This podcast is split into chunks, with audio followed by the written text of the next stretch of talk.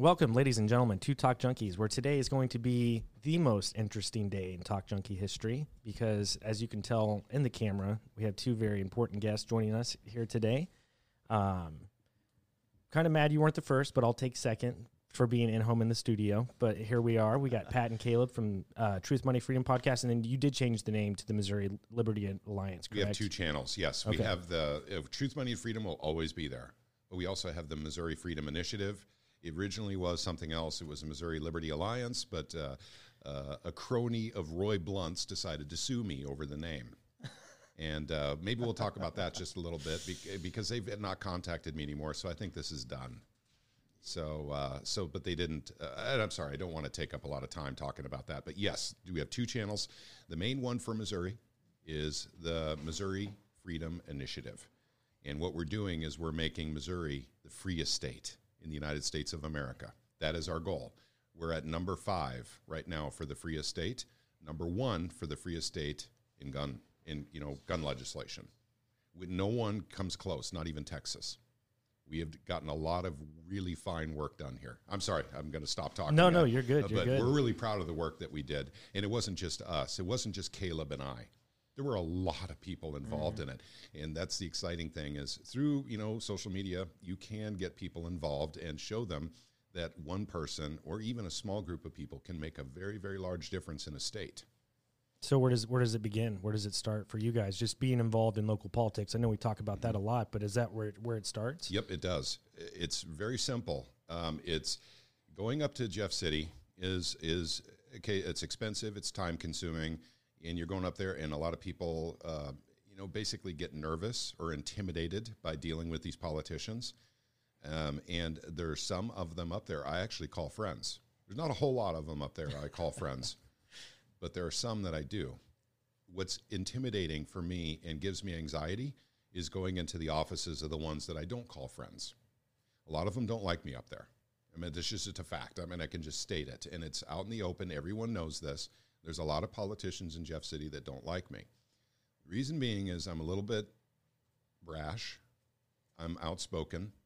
I use the word corrupt a lot in front of politicians. They don't like that. They don't like that word. That's mm-hmm. one that you shouldn't be using. That's the C word in politics. You can say the other C word in front of them all you like, by the way. The corrupt word is the one they don't like to hear uh, when you uh, start using it expressively. Um, Uh, but basically, uh, having the ch uh, channel and having social media, this is how I met Caleb. Caleb was on board with SEPA even before he knew me. He was just doing it by himself. He didn't know that there was an organization coming together to actually work that legislation through. I mean, I did. Oh, that's I, crazy. I didn't know that part I whenever was, we were talking to you before. Doing what I could. I mean, I... I didn't have a whole lot of contacts, but I would make sure, you know, what kind of the background information get kind of shared where it needed to. I had... You know, uh, I would talk to Michael Bolden, and actually I got him the night that they, what was it, the night they did the whole thing where the, they passed it out of the Senate. I, yep. I, I contacted I had him jump in the live live chat there. Yep, he was. He saw what we were doing in real time. We're talking Tenth Amendment Center, Michael Bolden. Yeah, he didn't know it was up for a vote, so I got I got yep. a hold of him over there on Twitter, and I go, yeah, get in here, get in here, watch this. They, they're doing it now. Mm-hmm. So was, has there not been people before that have done these types of things that you're doing? Yes, there have, but not in the numbers we're talking here. So, in the numbers is relative too. And it doesn't take an army to make change in a state. It takes many brigades and regiments to make changes in Washington, D C And you're just not going to get that. People just aren't interested in, you know, making phone calls and sending emails, making visits, that sort of thing. I've been to Washington, D C twice. And uh, both of them were horrible experiences. I don't mind telling you guys, they were both horrible experiences, and I'm not going back. What else? What else can you expect out of something called D C? And it should represent District of Criminals. Yep, District yeah. of Criminals. So when we're talking about SEPA, and and by the way, it's a broad generalization, but I think it's fairly accurate. And this is actually an important number. How many people were actively making phone calls and sending emails to get SEPA done with teeth in the state of Missouri? A singular distinction in the United States of America. No one else has this. And I think it was right around two thousand people. two thousand people made this happen. Mm-hmm. That's it. You might think, oh my God, to get SEPA with teeth, the Second Amendment Preservation Act, with ramifications for law enforcement. And by the way, they're trying very hard to get rid of them now. Oh, yeah. This is oh, a yeah. big deal. I should have brought um, a copy of that bill with me. I, yeah. I have it sitting at my desk at the house. I yeah. should have grabbed it. Oh, well. Well, so it doesn't matter, though. I mean, we're going to be fighting this, or we're fighting those. And by the way, we do have some Republican turds in the punch bowl in Jefferson City. And I know that that doesn't make me popular when I say that. But the fact of the matter is, two thousand people got this done, roughly. Mm-hmm. I, I don't think we'll ever know the exact number, but I think it's right around two thousand. So those of you in different states, it doesn't matter if you're in Montana, if you're in Maryland, if you're in Pennsylvania, with two thousand people actively going and, and just making five minutes a day, five minutes a day of phone calls and emails to their representatives, look what we got done, something that no other state has ever gotten done before. We got our freedoms back in the state of Missouri, and now we have the Department of Justice trying to take our freedoms away. We have the Missouri Police Chiefs Association trying to take our freedoms away. We have, uh, actually, we've got uh, Democrats and Republicans uh, just rearing to go to take away our freedoms again after we did this work. So we have to fight them yet again. And uh, but I'm not one hundred percent sure the bill that we're targeting right now even has a chance of going through. I got to make some phone calls on that. But this is how important it is. This is, we have something that many people said was not possible, couldn't be done. And by the way, I talked to a lot of folks over three years that we were doing this. I talked to people in, in uh, gun stores. They said, no, it'll never happen. It's a feel-good bill. It can never work. I got that response out of, I originally, when I went to Frontier Justice years ago, mm-hmm. I got that response out of them. Mm-hmm. And they are the ones who held the signing. Yep. Yep. Yep, and I, I got it from them, uh, not from Freedom Justice, but actually from pawn shops, yeah. you know, where they, they're buying and selling guns in these pawn shops. I was talking to them about it, asking if we could put up flyers. No, you can't put up flyers. That's a feel-good bill, waste of time. I, I think part of that stems back to the fact that, like, they've the government's been kind of weighing on us for so long that they kind of give everybody, even subconsciously, like a defeatist mentality. Mm-hmm. Like even you said Frontier Justice was hosting the signing. And yet the people you're talking to are like, yeah, I mean, it's never going to go through. It's never going to. Yeah, it's they because said that like two years beforehand. They've they've put their they've put their boot on us so much that people aren't used to having a win, which is why, uh, t- for everybody out there viewing or listening, it, it's what you were saying. This is such a big deal. Not only were we the first to do it, but it's other people can do it too. It's possible. Mm-hmm. It's possible, and it can be done. Mm-hmm. So what, what what are they trying to get rid of? I, I mean, I know you've you've been on a few radio stations specifically in Saint Louis, and they, they kind of get that they, blah, blah, blah, that answer out of you. Why are these police chiefs so mad that they're being held accountable, and why is it not a bad thing that SEPA exists for this purpose? Actually, I'm going to give you the two answers, and then I'm going to let Caleb yeah. talk, because Caleb has a lot to say on this subject, and it's two reasons: civil asset forfeiture and qualified immunity. Okay, um, so that's a piece of it. I will say that is a piece of it.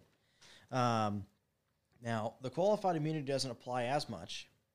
And the reason I say that, yeah, sure, they could do that with guns, but if there's another thing, it's already this is also this also plays into um, their excuse for why they want to get rid of it is they think that, well, they can't work with the feds, so they can't do anything. Well, it's not one hundred percent true. If they're already committing a forcible felony, like um, oh. Um, Like the one example they used down in Poplar Bluff was, uh, oh yeah, uh, this person was shooting across the highway at their. So first off, it's already um, I can't remember if it's a high misdemeanor or, or a felony. To no, that's a Missouri felony. Yeah, uh, to shoot across the state murder. highway. That's yeah, well, attempted murder is, but then yeah. shooting across the highway too. Um, that's another. that's I think it's um, I think it's a class A misdemeanor, but um, and then of course attempted murder. Um, yeah, that's actually listed in section five seventy. You know, Section five seventy under armed robbery and all those various things and acts you can do with a firearm that would get you in some shit. Um, and you can work with the feds on that. Or if there's something else that, um, let's say, um, someone has uh, is trafficking kids or something like that, and, well, there's a firearm involved with that too. Well, they can't they can include the firearm in there if it's merely ancillary to other charges. But they'll never tell you that from these police, whatever, you know, the, the police chiefs and everything. They won't say that because they want you to think that they can't do anything at all. Now, do I want the Fed to be completely cut out of the state of Missouri? Yes. But as it stands now, this makes their arguments all completely illegitimate. Um, They can work with the Fed whenever they want when there's actual crime being committed. Actual crimes, like things that harm other people, they can work with the feds anytime. Um, and then they can include the gun charges with that. And that's another thing. They keep claiming uh, charge codes, charge codes. The only time they can't use those federal charge codes is when there's not an actual forcible crime being committed. Well, and, and, you know, I, I feel it uh, important to point out the whole point of SEPA, the whole point of it was to literally stop red flag laws. That mm-hmm. was the main drive behind putting this package together in the first place. Th- that's the purpose for the legislation. Mm-hmm. Stopping red flag laws from D C and hopefully stopping them here in the state of Missouri too, but we have supremacy clause, which makes it a little bit uh, more arduous to explain anyway. And also too, that also provides loopholes for red flag laws that are within the state, not from the federal government. Those are, those are done mm-hmm. now. We, it, under our current SEPA, it doesn't matter what Joe Biden does. If he makes A R fifteens illegal, doesn't apply here in the state of Missouri. Well, at least it's not enforceable in the state of Missouri unless the A T F comes in here and does it all by themselves. Which, I, I got to say that leads into another note, too, is um, this is something Tenth Amendment Center talks about, something I talk about regularly. Um, on top of this, you need enough people to also go ahead and follow that, that change in Missouri's laws. Yeah. By saying, we're also not going to comply. We're going to go ahead and go out of our way to start buying these things up to just flat out defy the federal law. Because it comes to a point, it's kind of like um, when Colorado, when they did recreational weed, um, they, um, the D E A, which which has a much larger budget than the A T F, burned their budget, I think it was on two, two, dispensar- two dispensaries. Two they burned their entire budget. Yep, for the year. So you get wow. a handful of people manufacturing and selling firearms within the state. There's nothing the A T F's going to do about it. They could try to knock one, but then you got ten others they can't do shit about. Yep, but also, too, they can increase the budget without going through Congress because this is a cabinet-level position.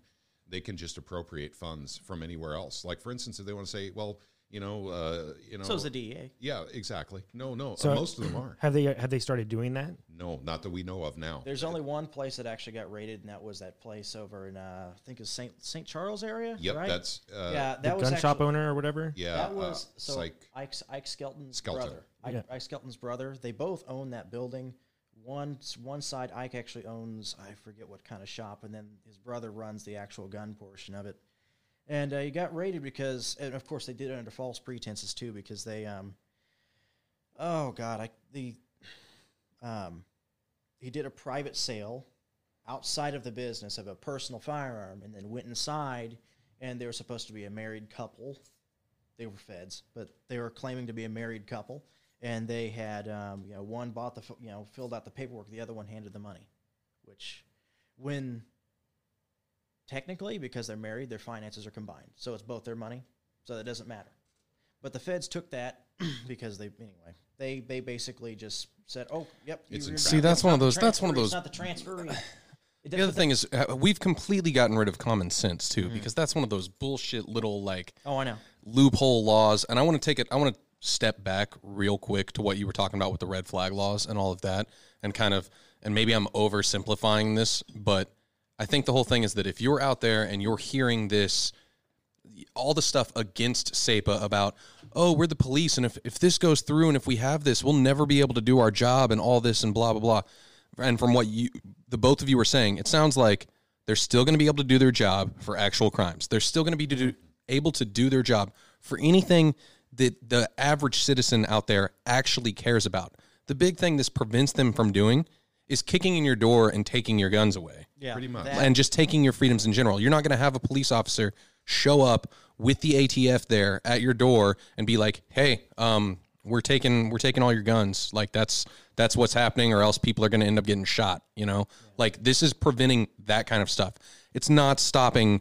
The police aren't going to all of a sudden not be able to like get someone on the highway because they're shooting out of a van and they're doing drive-bys and stuff. It's not like, oh, we can't get involved now. It doesn't work like that. No, the, the, there's I forget which num- which clause it is, but the, the specific clause flat out says if this is if this is going on, if it's five uh, and section five seventy, five seventy-one, and then there's another one that was, uh, I think it was, I can't I think it was five twenty, five twenty-nine, something like that. I can't remember exactly which one. But any of those categories, that includes like drug trafficking and, you know, armed robbery and all that stuff with uh, five seventy, and then five seventy-one is weapons offenses that has to do with those. Those are all listed as, as exemptions for working with the feds, all of them. Um, so their arguments are, but they'll never say that. No. no, I know, and that's why I, that's why I'm trying to really like express that to the audience out there is when you hear arguments against SEPA and against this kind of stuff, their arguments are going to be from the, what you guys are saying. Oh, this stops us from being able to do the do our job, yep. and that's simply not the case. It stops them from being able to take away civil, your freedoms. Civil asset forfeiture. I swear to God, guys. I know Caleb might disagree with me on this, but this is a huge motivator to get the Fed back in. It's about money. It's always been about money. And we have corruption within law enforcement. They want that money. That was part of their budget. They depended on it. Mm-hmm. It's gone now. It's gone. In fact, we well, have a bill this year to get rid of civil asset forfeiture, period, in the state of Missouri. Yeah, it's, uh, because Tony, it's too tempting. It's Tony like Lavasco? Uh, I think it might be Lavasco. Yeah, it is Lavasco. Yeah. yeah. And so it's like having a huge pile of money on this table. And everyone's looking at it every day. You know, and eventually someone's going to start taking some of that money. That's what civil asset forfeiture is. It, it's it's just it's too tempting, I think, for most law enforcement to. Does, now, does that include the, just because I'm not real good with the terminology, does that include, for example, like, I know that, let's say, hypothetically, I'm suspected of large-scale drug charges and everything like that. Johnny. And then I know, I know. Hypothetically. okay. Hypothetically. Okay, gotcha. Yeah. I don't have a problem with that. Woo! That was close, man. Look Hide at all that. the light reading that Paul had me do before we started today, so I'm tracking. Okay, right. yeah, so hypothetically, I'm involved with large-scale drug charges, blah, blah, blah, blah, blah. I am temporarily put in jail awaiting a trial, so on and so forth. They take my house, and as far as I know, don't quote me on this, but I'm pretty sure that they can take my house and then sell it for their money and all that before I am found guilty. That's called the is federal this profitable inc- sharing program. Is this included in that civil asset forfeiture? That's kind of, so just that, for y'all out there who, and this doesn't happen to a lot of people, everybody everybody thinks they're safe until they're not. Next thing you know, you're the one who's been um, accused of a crime, and all of a sudden everything falls through, and you could be one hundred percent innocent. All it takes is getting accused of something, and then all of a sudden you're forfeiting your profit, your property, your income, all this stuff. They're already fucking over your life. Mm-hmm. Why are you going to let them take your house and all this other stuff too? And by the way, you're not guilty, and you haven't even been found guilty in court. That is still an exemption under Section five seventy-nine. And the reason I say that is because you're talking drugs. That is Section five seventy-nine. Um, and if it, they don't have to include the firearms charges in that. Gotcha. The firearms charges, they can't take the firearms and sell them for that. Until they've got they've got a, a, a conviction, but if the drug side of it, they can work with the feds and sell the house yep. that the drugs were in. So well, that's still to me that's still an issue. But at least we're getting the firearms part out of the. You know what I mean? It's a, it's a stepping, yes, it's a it step by step process. But, yep, but we need to get rid of it altogether. Yeah. Let's throw that's, another hypothetical out here. Let's throw another weird hypothetical. Could never happen in Missouri, but let's just throw it out here. Let's say we have a corrupt police chief in Southeast Missouri. You know, around the Boot Heel, that area. Cape hypothetically. Girardeau, hypothetically in Cape Girardeau. And he's involved in trafficking drugs. Okay? Let's, uh, hypothetical. Okay? And so, at any rate, but now there's a, a young upstart also trying to traffic drugs in the same area. But they don't have the badge, right? So what we do, hypothetically, hypothetically, is we actually shut down that new upstart drug running company or, you know, organization, mafia, mafioso, whatever you want to call take it. Take their product. Casa Nostra. And, and, we, and so we take their product, we take their homes, we take their boats, we take everything because we need to wipe out that frickin' competition, and we got the badges to do it. Civil asset forfeiture, hypothetically, hypothetically, could be used in such mm-hmm. a way. And they can still try to use that as long as they don't include the firearms in the that's correct in the charges. That's correct. And we do need to get rid of that. That's what that Tony Lavasco bill yes. is. So I'm just saying that that is still something they can do if they don't include the firearms charges with that. Um, and then once the con- if they get a conviction on it, then they can throw in the firearms charges. Sure. Um, but my point being is that you said about you said it's primary about red flag. Mm-hmm. Another thing that it's about that it is about is that, for example, certain N F A items like A O Ws and destructive devices are not on the books in Missouri. They're not on the books. Now there is a separate category for explosive weapon, for um, say like if it has an independent charge on the end that explodes on impact, or grenades or things like that. That's still an explosive weapon, and you can technically, for lawful dramatic pur- uh, purposes, you can get those um, on a Form one or Form four in Missouri. But in terms of things that are over fifty caliber, like even a howitzer with a solid projectile, that's not an N F I A item here in Missouri anymore.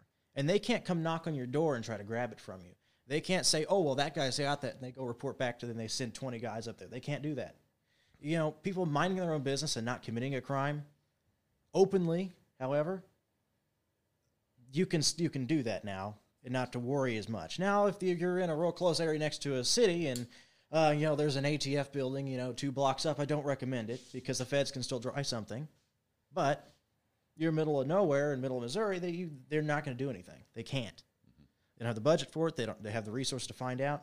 And judges can't issue warrants for it either. So where do we stand now? I mean, obviously, SEPA is a thing, and, it, and it's been a beneficial to a lot of the, the people who reside in Missouri, and it is being attacked on the forefront and on all angles would be my guess. Um, what are they What are they doing to try and get rid of the teeth of SEPA? Are okay. they Are they actively doing this in Cong- or in the House and yep. trying to get rid of it? Yes, and they if are. so, when is a good time for people to be on the lookout for a, a ruling on it? We got four bills, four bills right now. One's in the Senate, three's in the House. Mm-hmm. I don't, and I remember the Senate bill number because I just did this last night, yeah.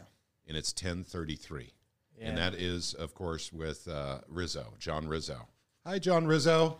Yeah, hey Rizzo, um, how you doing, man? We don't like you. Yeah. Well, actually, you know what? We we we could be friends. Yes, we, we could. could be friends, but you need to take away that bill because this is unconstitutional. He swore an oath to take that office, to protect and defend the United States Constitution against all enemies, foreign and domestic, and he's not doing that. He's attacking the Constitution with this bill. And we have one other Democrat in the House, uh, two other Democrats. One put in two bills, one put in one bill. Mm-hmm. And uh, I don't have those those bill numbers in front of me, but if you watch on the Missouri Freedom Initiative YouTube channel, hopefully linked down below in the description section, um, we'll let you guys know what those bills are and what we can do about them. Mm-hmm. We're already going after John Rizzo now. John Rizzo is, once again, he is breaking his oath. He's an oath breaker. What is he What is he trying to do? Get rid of the uh, teeth. Yeah, effectively what it does is it goes through the section. It's uh, the sections of the actual SEPA law are one point four ten through one point four eighty, and it's the last, I want to say it's the last four sections of it that they're basically just striking it out of the law book, saying that, all right, no more fifty thousand dollars fines, no more um, you can work with the feds when, you know, saying you can't work with the feds. It just does nothing. It turns it into this little milk, milquetoast thing with just a little bit of a statement in there. They're getting rid of the teeth part, which is the part yeah. that actually, and for those who don't know the terminology and all that, they're basically saying, excuse me, they're basically getting rid of the part that holds local um, police uh, accountable mm-hmm. for not helping out the feds and not following through with these unjust laws. And they're getting rid of that part. So if they're not held accountable, then that kind of defeats the whole purpose. Yep. Remember now, thirteen other states got SEPA legislation passed. None of them have teeth. They all started with teeth during the legislative process because they didn't have the small army that we had of two thousand people calling the legislators. They lost their teeth quite simply and very easily. Montana lost their teeth. Uh, Arizona lost their teeth. Uh, actually, Arizona lost their teeth actually uh, right before second reading. I'm surprised how quickly Arizona lost it because that's a gun-friendly state. Yeah. Did, um, didn't Texas you, lost their teeth? Go ahead. Didn't you say that there was some things in place to kind of pre- prevent this from happening whenever SEPA was, when it first came, or when it was established last year? To keep what from happening? Them getting rid of the teeth. Nope. Uh-uh. No. The, the, well, hang on. Yes, in court, the answer is correct. Yes, you are right. They can't get rid of it in court. That's what John Rizzo said. And John Rizzo, once again, we're talking about the uh, Senate minority leader. Literally sat on T V on, or on YouTube and did an interview and said, it will never hold up in court. It's totally unconstitutional. John, you were wrong. You were wrong. You were so wrong. And the, and the John, read the Constitution, man. I swear to God, yeah, it doesn't t- take that long to read it. The, the Ninth and yeah. Tenth Amendments are really, really obvious. Yeah. I mean, you know, the Ninth, the, the enumeration of these of these uh, these rights shall not be construed to confirm or deny others. And then there's also the tenth, you know, powers not delegated to the United States, nor prohibited to it by yeah. the states. Yep. So that's another key thing too. Um, you could technically.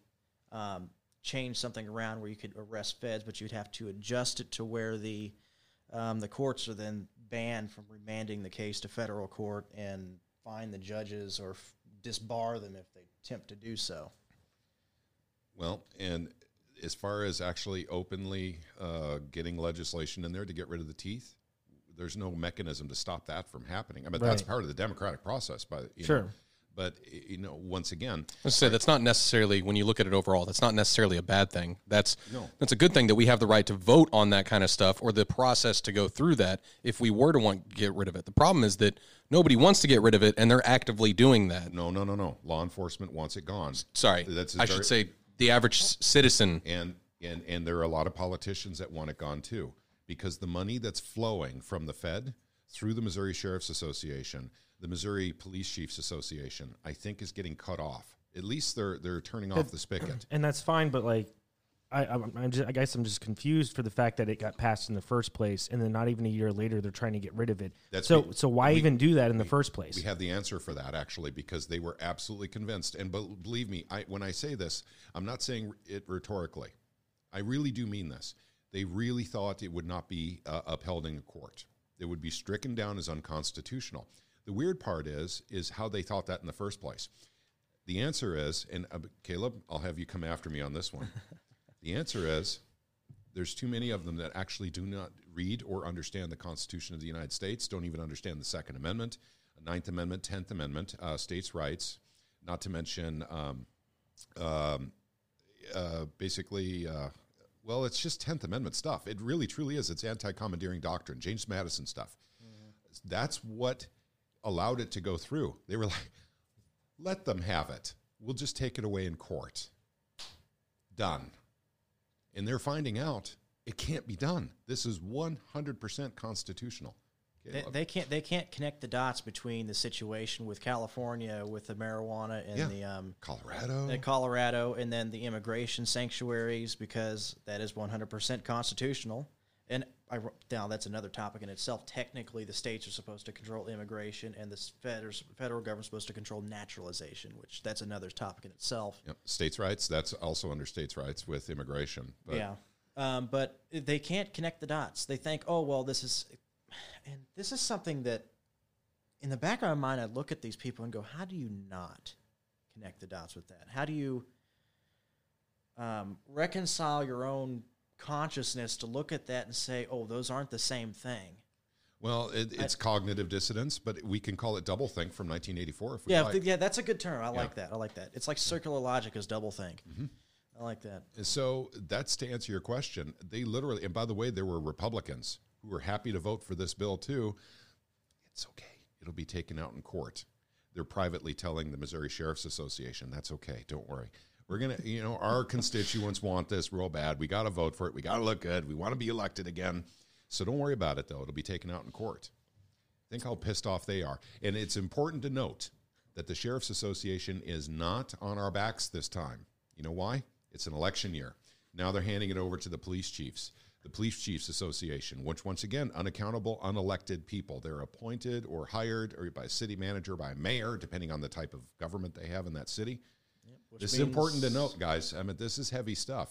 Which means why you go after it, the mayor. Yeah, why isn't it the Sheriff's Association coming down on this? And by the way, they were both part of the negotiations and talks to get this done in the first place. Now they have a problem with it. It's because they can't get rid of it in a court. They were promised it was getting rid of, we're getting rid of it in court, guys. Don't worry about it. Just let the people have their way. They'll have their win, and they'll have it for six months before it's struck down by a court. So don't worry about it. We got too many people calling right now. We've got to appease them. We've got to keep them happy.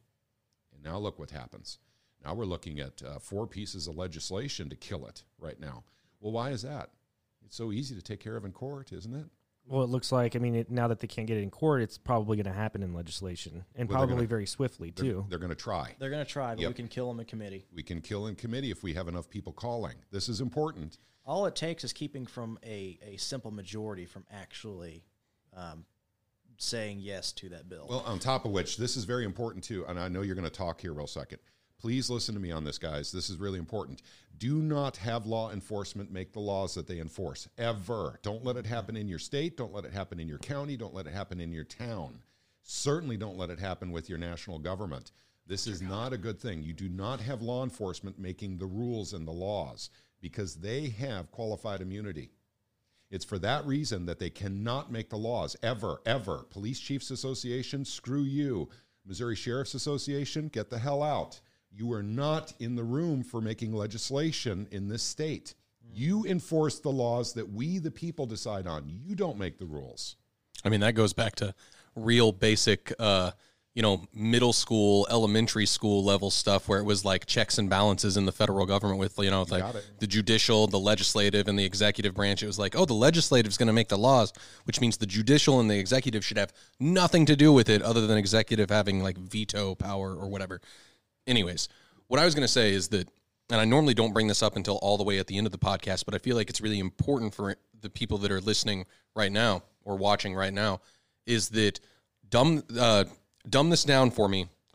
What can I do or any viewers out there do to help with this? How can they get in contact with you, with you? How can they be a part of this Missouri uh, Liberty?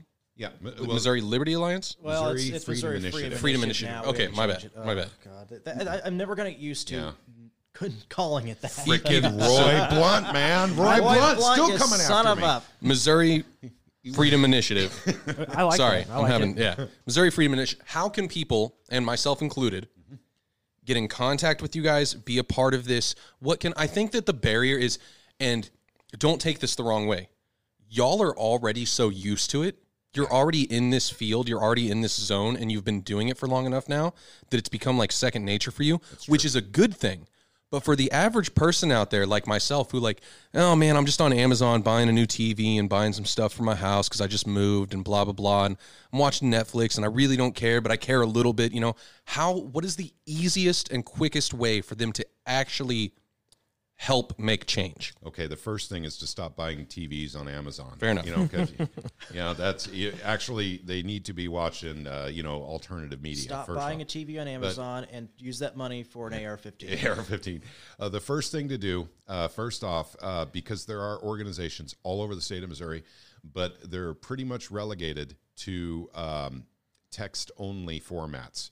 Facebook, it's a big one. We have a lot of Missouri Freedom organizations on Facebook. There's literally, I'm going to say there's probably about two dozen of them. We're one of two dozen. We're just the loudest. We, uh, we're not the biggest by far, um, but we're the loudest, and we also do videos. The other ones don't do videos. They absolutely do not do videos.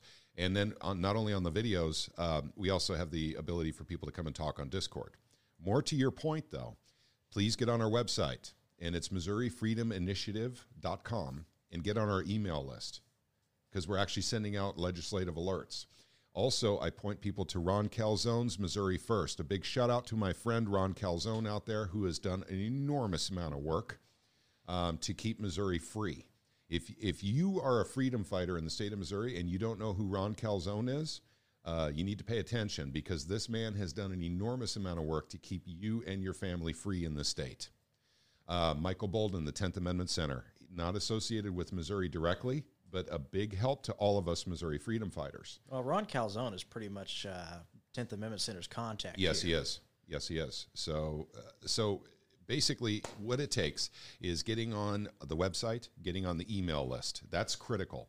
Um, joining the YouTube, that was just how we were growing our numbers during the off season when the General Assembly was not meeting. We have a part-time assembly in this, in, you know, in the state of Missouri.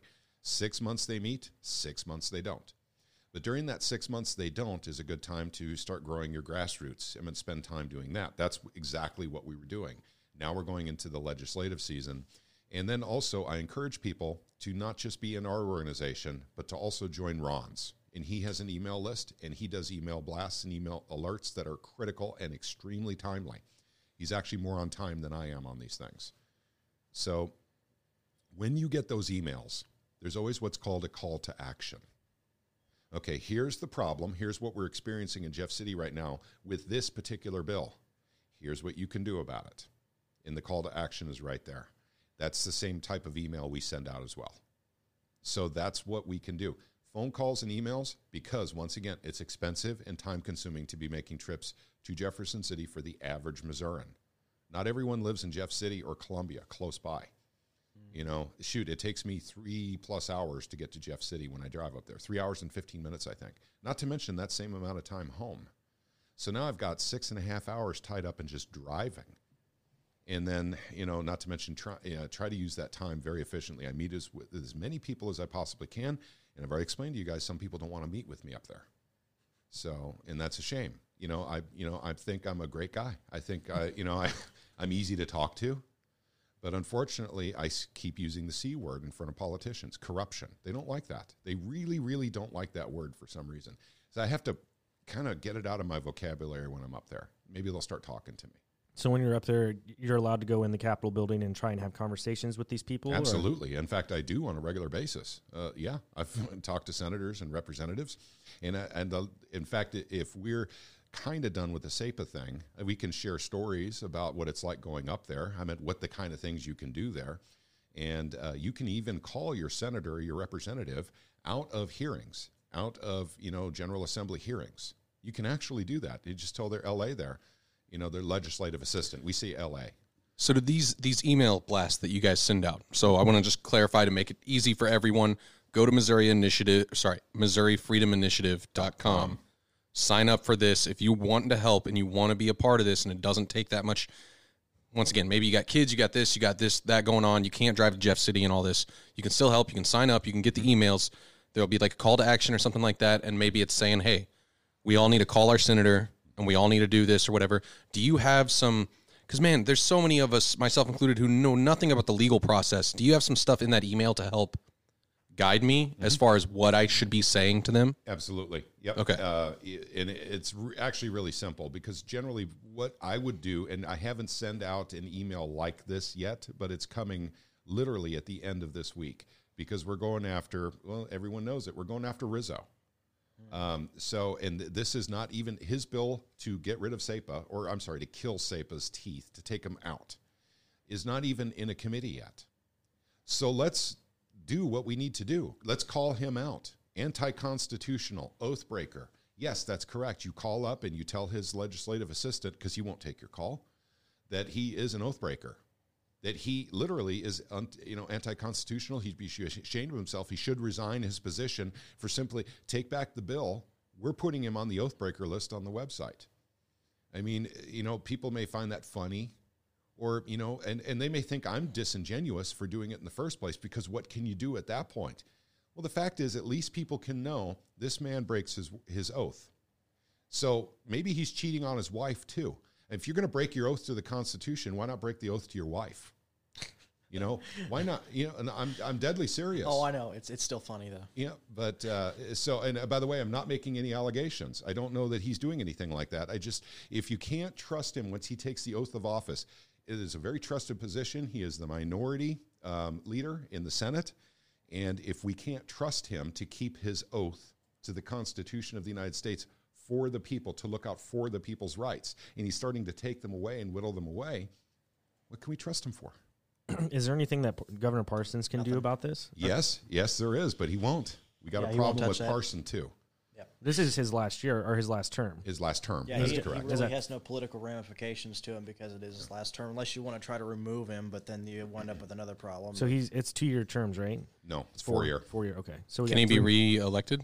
Yeah, well, no, he's no, done no, no. This. He's done. He's done. This. Okay, I didn't. He's, he's done his. his he's, he'll be. It'll be eight years in twenty twenty-four that he's been in there. Gotcha. So, so he's seven retired. Because he got in, um, but he was in with the first. Yeah, when Greitens was taken out. Yeah, they got rid of Greitens. Yeah. So yes, the governor could do something about some of these problems that we're having right now. We could talk about the tyranny involved with the pandemic. Okay, we, we'll be careful. Of, yeah, well, we'll be careful on our words here. You know, because this would be on the big old Y T.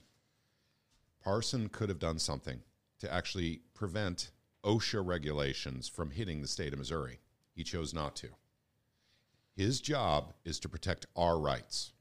He has failed. He is also an oath breaker. Now, let's call it what it is, gang. I mean, this is really important here. These guys are failing us. And they're doing it because of who donates to their campaigns. I mean, this is the initial form of corruption. Put money in my pocket and I'll do something wrong.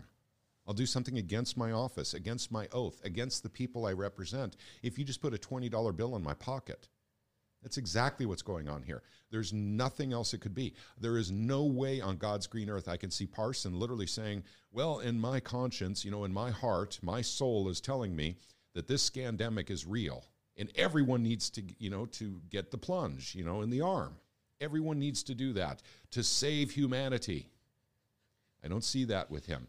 Now, I do know people who know. I've never actually met with Parson before. Never. But I do know people that tell me that he's not a very good thinker. So, and that know him personally. So it's possible that he has bought into this lie. I will tell you another story real quick here. Caleb knows I, this I, one. I, I get a feeling that he's bought into Bef- it on yeah. top of being paid. Bef- before you go down this road real quick, I want to point out, because I feel like a lot of stuff gets, lo- gets lost here. Um, we've had this problem in the past whenever we talk about conspiracy stuff. Mm-hmm. Do not feel like you have to lump everything together, too. Let's say, for whatever reason, because everybody's entitled to their own beliefs, let's say that you don't agree with anything that we're about to say about the pandemic. That does not translate over to everything during the first half of this podcast about SEPA. You can be for one and against the other, and that's perfectly fine. You don't just, just because we're all agreeing on something doesn't mean you have to wash everything down the, you know, flush everything down the toilet. If you could, you can disagree with everything we're about to say and still be for the first part. Okay, uh, fair enough. Fair enough. And, and by the way, uh, I'm firmly in the camp that uh, all you have to do is look at the legislation they're trying to do, look at the, uh, um, oh, gosh darn it, let's look at the regulations they're trying to push through OSHA. Uh, and I could go further down, and I'm I'm hesitant to because, you know, YouTube and everything. But the the very laws they're trying to get done, the regulations they're trying to get done, are totalitarian. It's a shift because our Federal Reserve has printed too much currency. We are at the end of the dollar. At the end of the dollar, there was always a New World Order waiting. We are the world reserve currency. I know people will say that's conspiratorial, but it's a fact. The dollar is dead. And, and once again, it's just that not everyone sees it yet, but it is officially dead. So we're shifting to a different type of government now, a totalitarian type of government. We can call it feudalism. We can call it, you know, many other things. But that's what's happening, and they're using the pandemic as the mechanism, the wheels that are turning to actually make it go and have people agree, gosh darn it, yeah, I'm willing to give up my freedoms as long as they can keep me safe from this virus. That's exactly what's going on. It's that simple. Let me tell you a story here from when I was up in Jeff City, and this was back in August, September. It was in September. And I I, I, I think I may have let it slip before, but I'm not going to say the person's name.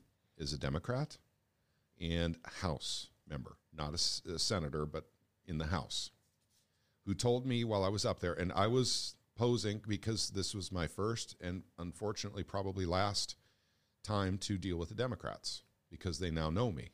That was my first, because they had no idea who I was. I just dealt with Republicans before, right? And so uh, I played the part. I um, literally acted like I was worried about union jobs. Because I was going up there trying to get them to do a special session to actually shut down OSHA regulations in the state of Missouri. That was the purpose. And what this one Democrat House member told me, a high-ranking Democrat, is that if, this is what he said, this is not an exaggeration, this is not me being hyperbolic, okay? He said, if everyone doesn't get the jab within two years, it's the end of the human race. This is what he said. And he is a public official. He bought into this. He believes this. He actually believes this. This is not the case. We have had, and, and I understand this is a bioweapon. I understand the government developed this. The U S government, along with the Chinese government, developed this. And we paid for, through the National Institutes of Health, through Fauci, we paid for, you know, basically crossing into animals and back to humans again. We paid for this. And it's a bioweapon. I get that. But at the same time, it's not a deadly one. It just isn't as deadly as they said it was. So, just deadly enough for it to uh, stir a little bit of a strife and kill a handful of people. Yep. And then you've got enough. Well, it's a bioweapon for all well, I know. They, they don't want it to kill the elites. We're we're and the, the scary part about that is is that that's a high-ranking official in the government of Missouri. And where is he getting that information to say something like that to someone who, you know what I'm saying? Yep. That that's insane. And when I asked him that, I said, where'd you get this information? He says, everybody knows it. That's all he said. He wouldn't say. So that was a very deep, okay, keep in mind, I mean, I was playing Democrat. I was, in fact, I was even asked by one of them, one of the Democrats there, to show my union credentials. But I didn't say I was in a union. I just said I'm advocating for union jobs. Okay, so I, I didn't lie when I went up there. And once again, I'm now, I'm now known by the Democrats. They know who I am now. So th- that was my one shot, but it was worth it to me to shut down OSHA regulations. What I didn't realize is that the Democrats themselves literally would not, they absolutely would not get on board with this, and we needed them to override the governor. We we were just, if we had had ten Democrats in the House side with the Republicans, and once again, I don't want to play the two-party paradigm here. If we just had ten, we could have overridden the governor, and we could have stopped this OSHA nonsense in the state of Missouri. And we didn't get it. And then the Senate's a different story, and I'm not one hundred percent sure what happened there, but we had some Republicans that wouldn't sign on to it either. Well, and so, and I'm, and I'm also curious for the fact that I know it was a, the Supreme Court in Louisiana and in Connecticut, right, that shut shot down the vaccine mandates mm-hmm. initially, or froze them. Froze them, so what more they specifically, did, okay, moratorium. So, yeah, so they froze them, and this will go into effect in February, from my understanding. Well, what they're doing is they shut it down until the Supreme Court. That, that's my understanding anyway. Okay. Until the Supreme Court weighs in on it. Which they have. They did that on Friday, and I'm assuming today. I'm not entirely sure how long that process takes, but yeah. we should find out fairly soon, I would hope. Yep. Unless they drag this thing out, which I don't know if they, they're going to drag it out. But Yep, this is an abuse of power. This oh, is, one hundred percent. This is, and and for, the Supreme Court's a joke to me anyways. That's a whole now. different story for another well, day. And it's not, a, not only that, the eviction moratorium, Biden went over that anyways and went against what the Supreme Court said. So that's not to say that even if they don't rule in favor, or if they if they don't rule in favor of the mandates, Biden can technically, I guess, go over their heads and still go through with it. I don't, I mean, well, but and you talk about draconian measures, in whether or not you agree with us or not, I mean, just specifically look at videos in New York right now and in California, and the videos are out there. Australia. And Australia's real bad. I'm, ta- I'm talking about in-home in the United States, and you see, like, I mean, people going to Burger King trying to grab a burger, and you have to show proof of a vaccination, a vaccination card mm-hmm. in order to participate in society. Like, if you're... Social credit scoring yeah, coming from this. Yeah, and we've had John Kleizak on, and he told us about the social credit score coming to the United States, and that was about a year and a half ago. Mm-hmm. I mean, it's coming into fruition right now, but if you're okay with those things, then I, I don't know what to tell you. That's not America. That's not the Constitution. That's not that, what that, we're about. That's that's I saw why this I... stuff coming when this first came around. I mean, March of twenty twenty, early February, late February twenty twenty, I saw this stuff coming.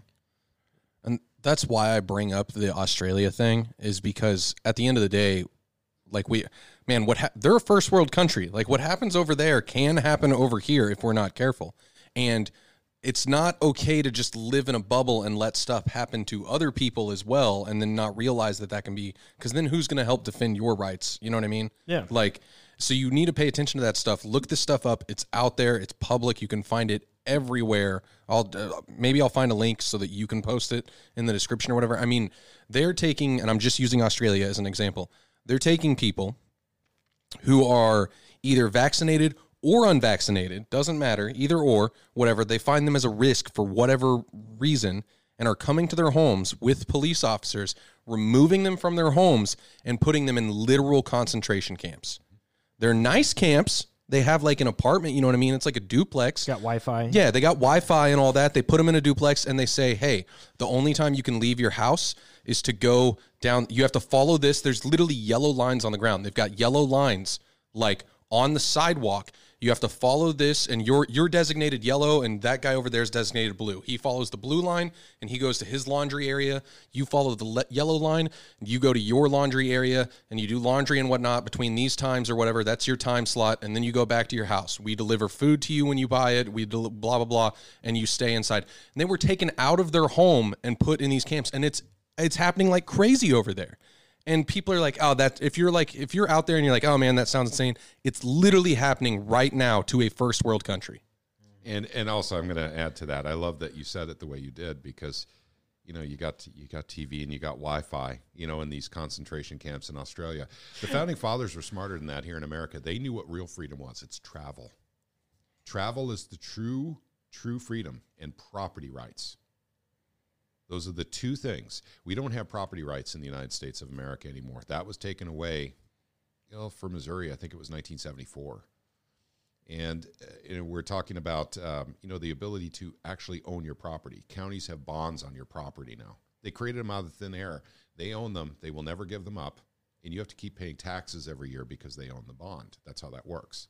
Maybe we'll do another podcast on that sometime. Be because awesome. On property tax? Yep. Um, well, yep. Not just property tax, but also the bonds associated with the land. That's where the real crime was. And the property tax, of course, is the enforcement. And see, the mechanism. Bonds part, I never knew about that. So, yeah, I would be interested to talk about that in another podcast. I don't want to yeah, yeah, stretch this overlap. One too thin with too many topics.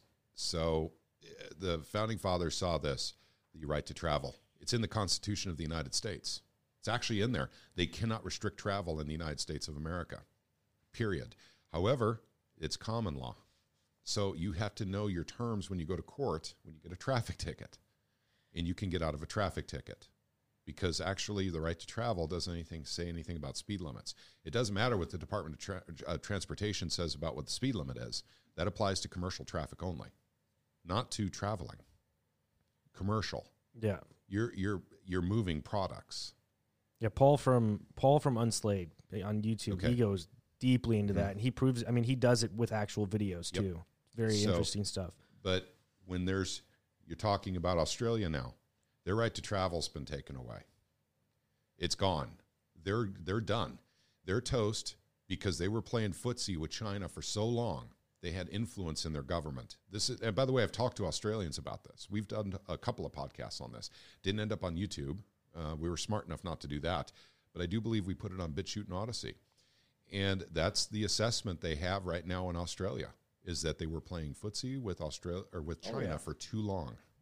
They should have withdrawn some of that. Be, they became extremely big trading partners.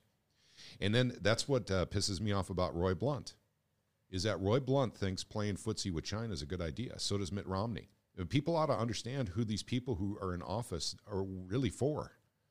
They want extremely strong ties with China. And they say, well, what we do is we're spreading the influence of freedom and democracy over in China by having this trade with them. What they don't understand is how the Belt and Silken Road works. We use our military to enforce the dollar. Chinese enforce with money. Mm-hmm. They don't use a military to enforce their will on others. They bribe people with money. And it works a whole lot better and creates better will. And look what happened to frickin' Australia. They're done. And by the way, I'm saying this right now on the Talk Junkies, and you guys can watch this a year or two from now. Australia will not recover. They've gone communist. Mm-hmm. It's too late. They're gone. Their only way out is to shoot their way out. When they don't have the guns anymore. Yeah, they definitely. Yeah, I was going to say that. It's, Holotovs exist. to, yeah. to me, to me, it was it was honestly scary, and you won't see this on the news. You won't see it on any mainstream news. But watching the whole, it brought me back to, and I don't remember what the name of the movie is, but there's a Harrison Ford movie, and it's like based in the future or some sense, whatever, doesn't matter. He's in a prison. But it reminded me of that with the whole, literally yellow lines painted or chalked out on the sidewalk and blue lines and all this, and you're going to follow this. Like there, and there's people at their door in the thing saying, you disobeyed the rules or whatever, I'm going to have to fine you. We're going to let you off with a warning this time, but next time we have to fine you five thousand dollars yeah. or five hundred dollars, whatever it was. Doesn't matter. five hundred, five thousand, five hundred thousand. Doesn't matter the amount. The point is there are people trying to just live their lives that not only have they already been taken from their home and put somewhere else, but now that they're somewhere else, they are following a strict regimen of this is all you're allowed to do. Literally, you're you're a slave. Follow this yellow line, go do your laundry, come back, sit in your home. It's history repeating itself. It's it's, it's insane yeah. that this it's, is real and happening yeah. right now but the, on Earth. The scariest part about it is, again, people don't they don't or they don't learn from history. And the fact that there is a massive amount of people that are willing to go along with this without putting up any type of fight. They're literally just, yeah, no, t- take that, me.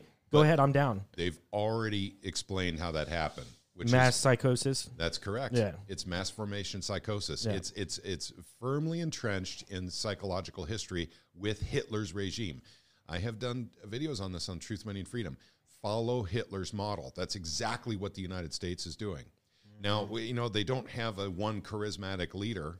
They don't have to. They've got television now. We got television, so we can scare the crap out of people. Boom. You know, with, you know, a pandemic. And then out of their fear, they submit. That's it. It's really that simple. I would be curious. I mean, and, and it's a good thing organizations like what you guys have created it, it's very beneficial. And I'm very excited. Project Veritas is coming out with a video in a week yep. that's allegedly going that. to expose some of the things Fauci. that are going on with Fauci. Yeah. So if that it actually hits, you know, live air and on YouTube, I'm sure that'll get taken down instantly if he tries to put that up. But people, I think, and we had, um, who was the gentleman we had on two weeks ago? Andy Thomas, and he's a pessimist, and he's just talking about all the good things that we can no, do. An optimist. He's an, an op- optimist. optimist. Sorry. um, and I, and I think that maybe that that's what's kind of what's happening right now, and maybe we will, we will win. You know yeah. what I'm saying? Like if enough people start putting a lot of this information out there, people can't deny information. You know, they can look at their side at whatever's on Facebook or C N N or any of these news organizations, and they can believe that if they want, but eventually truth will win, in my opinion. And well, put, putting these types of podcasts out will help. I, I love what you said. I got a different view. It's more dystopian than yours. Sure. And it's balkanization. The United States is going to become two nations. Yep. And that's, and in fact, maybe even more than two nations in ten or fifteen years. Well, the funny thing is, it was never supposed to be one nation. It was supposed to be a a, a union of multiple nations. Yes, it was. But okay. I, uh, yeah, that's uh, closer to the mic. Uh, we could barely hear oh, you. Yeah, it was supposed to be a union of multiple nations, not just yes, a. Uh, it was. Uh, and and, yeah. and basically, why was the union brought together into a loosely held nation? And it was for defense and trade. Mm-hmm. The funny thing is that it, it, it, people. So, and this is another thing too. Um, there was an, there was a letter. I actually shared this. It was the thing I shared the other day. On uh, it was actually last night that I shared over to the uh, the general chat on the, the Discord. Yeah, it's that letter from Thomas Jefferson yes. to I think it was Thomas Ritchie. I want to say his name was uh, December twenty fifth of eighteen. Or no, December twentieth or twenty fifth. One of the anyway, eighteen twenty. Uh, yeah, eighteen twenty. And um, effectively, it's talking about how the courts uh, constantly change, um, change the definitions of things to expand their own jurisdiction. The reality is, courts are not supposed to be the final say. They are supposed to issue opinions. Every branch is supposed to have its own opinion. And the duty of the executive to either enforce or refuse to enforce something, or issue a cease and desist to a sub uh, to a subsidiary department of enforcement, um, like for example, technically, um, if the if a president wanted to, to halt unconstitutional gun laws, they could issue a cease and desist to the A T F, and they cease to exist. Uh, all their acts are illegitimate. It's that it, it, that's how it's supposed to work. And when it comes to the Commerce Clause, it's supposed to be regulate interstate commerce. Doesn't mean to restrict or control. It means to make efficient. But that definition has been changed. Yeah, they always, I know for sure on the regulate one, because I've brought this up before, or it's been brought up, and I've done my research on it. We have a different, they have changed what regulate means. We think, like you just said, people think that regulate means to restrict or put laws on. Regulate literally meant to make, to make efficient. efficient. The same goes for post roads. You know what post roads actually were? It was inter- basically inter- interstate roads that you Commerce. have a post that you tie your horse to at night to sleep. Yeah. Not postal roads. There was mm-hmm. no postal service then.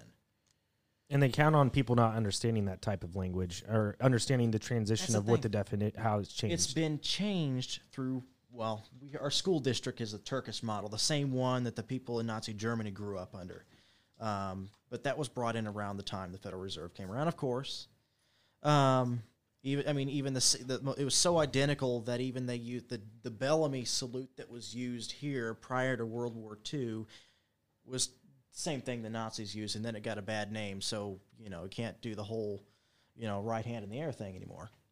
Um, it, it's the, the things that have been intentionally changed from generation to generation. It's like playing telephone when you're when you're a when you're a kid, you know, and uh, you, you one person tells the next one and the next one, that piece of history gets forgotten. You only know what is fed to you. Yep, that's happening all over again. I'm sorry to cut it short. My, I, I probably gotta get. It's real close. My okay. wife's gotta get going. Okay. I could probably go a couple more hours. But yeah, I'll tell you what. Can I can I leave a, a closing message? Yeah, one hundred percent. Yeah. Um, first off, we talk about SEPA because, honest to God, it's the most important thing that we've gotten done in the state of Missouri for freedom. Apart from, you know, some pro-life stuff we've gotten done in, in Missouri. But the, the the impetus is on us. This isn't someone else's fight. This is your fight. If you don't want the freedoms, that's fine. Don't stand in the way, though. And remember now, if you don't fight for your kids, then remember to thank people who do. The, our freedoms are on the line right now. They're literally on the line because of a scandemic. Totalitarianism is coming. Australia has fallen. Canada is falling right now before our eyes. They won't last another three months. And then they will fall into the same totalitarian nightmare hellhole that Australia has. The Commonwealth is going away. You guys think America can escape this? You know, uh, we can't. We have to fight in individual states. We can't fight it on the federal level. Uh, I can give you reasons why. But the important thing for, for the takeaway here is it's every single person's fight. And by the way, if you believe in the scandemic and if you believe totalitarianism and communism is the way to go, that's fine. I'm not going to try and convince you otherwise, because if you don't see what's happening before your eyes as totalitarian and, and you look in Australia and you think that's great, that's exactly what they should be doing, then please don't stand in the way of the people who are literally trying to keep your kids free. That's what we're doing here in Missouri. Every single state should be doing this.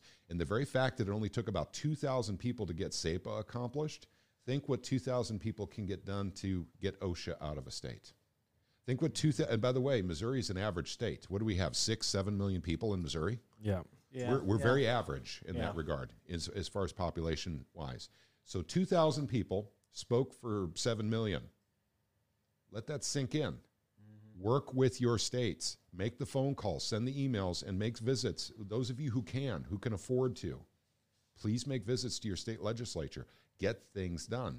Start organizations like ours. Look at what we're doing. Contact us directly if you need help getting started. We'll give you all the information we can give you to help you get started, to get your state done too. We're not just about Missouri. We want Hawaii free too. We'd love to see California free, but I don't think that's, frankly, that's very realistic. But um, but Arkansas needs to be free. Texas needs to be free. And that way, if Missouri, Missouri needs to secede from the Union, we have access to ocean. You know, uh, so we need Arkansas and Texas free as well. So, but I want to say at the end of this, and and and once again, I, I know I'm long-winded and I talk a lot, but what an honor it is to be here at the Talk Junkies. This is really cool, gang. This is a nice studio setup he's got over here, and it's uh, Caleb and I were pretty excited about coming out here. It was uh, good to have you on. Yeah, yeah. yeah. The honor, the honor. Yeah, we're, yeah, I'm. I feel blessed to have you guys in the house. I, I truly do. It was uh, nice meeting you. Yeah, yeah. It's it's so this. Well, has I been mean, fun. in person. I mean, definitely. Mm-hmm. It's, yep. Many more to come for sure. That I oh, mean, yeah. yep. I mean, in fact, I'm, I'm thinking about in Pleasant Hill. I'm thinking yeah. about. Oh, by the way, I'm thinking about coming up next week as well. Very cool. Uh, and the reason being is because uh, uh, we're talking about Jackson County, which is of course Kansas City, uh, which would be John Rizzo land. They want to go ahead and you can uh, you can open it. Yeah. Uh, is going to um, um, they're going to go ahead and make a ruling on a county level that is against uh, Missouri uh, state supremacy clause. They want to keep mandates going in Jackson County, and that would affect schools. Uh, and also orders for these, orders for these.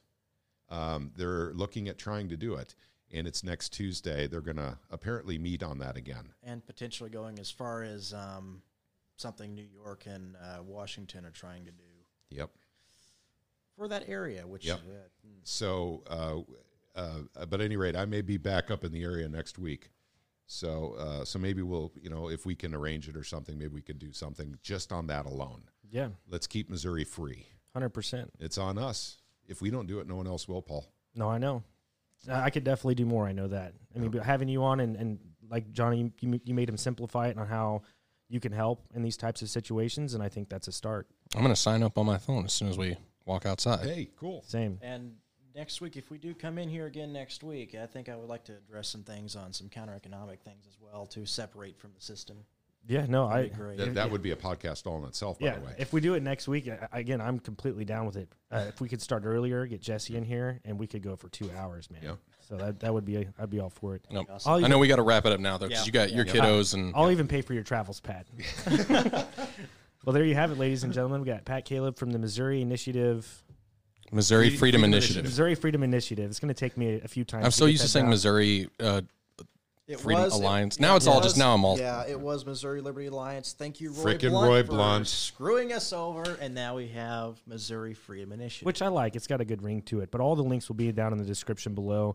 Um, the best thing you guys can do for this video is share it with your friends, your family. Start small, locally, you know, here in Missouri. And I uh, hope you all have a fantastic night. Stay fly. Stay fly and ring the bell. Love ya. I'll beat this in. Nice.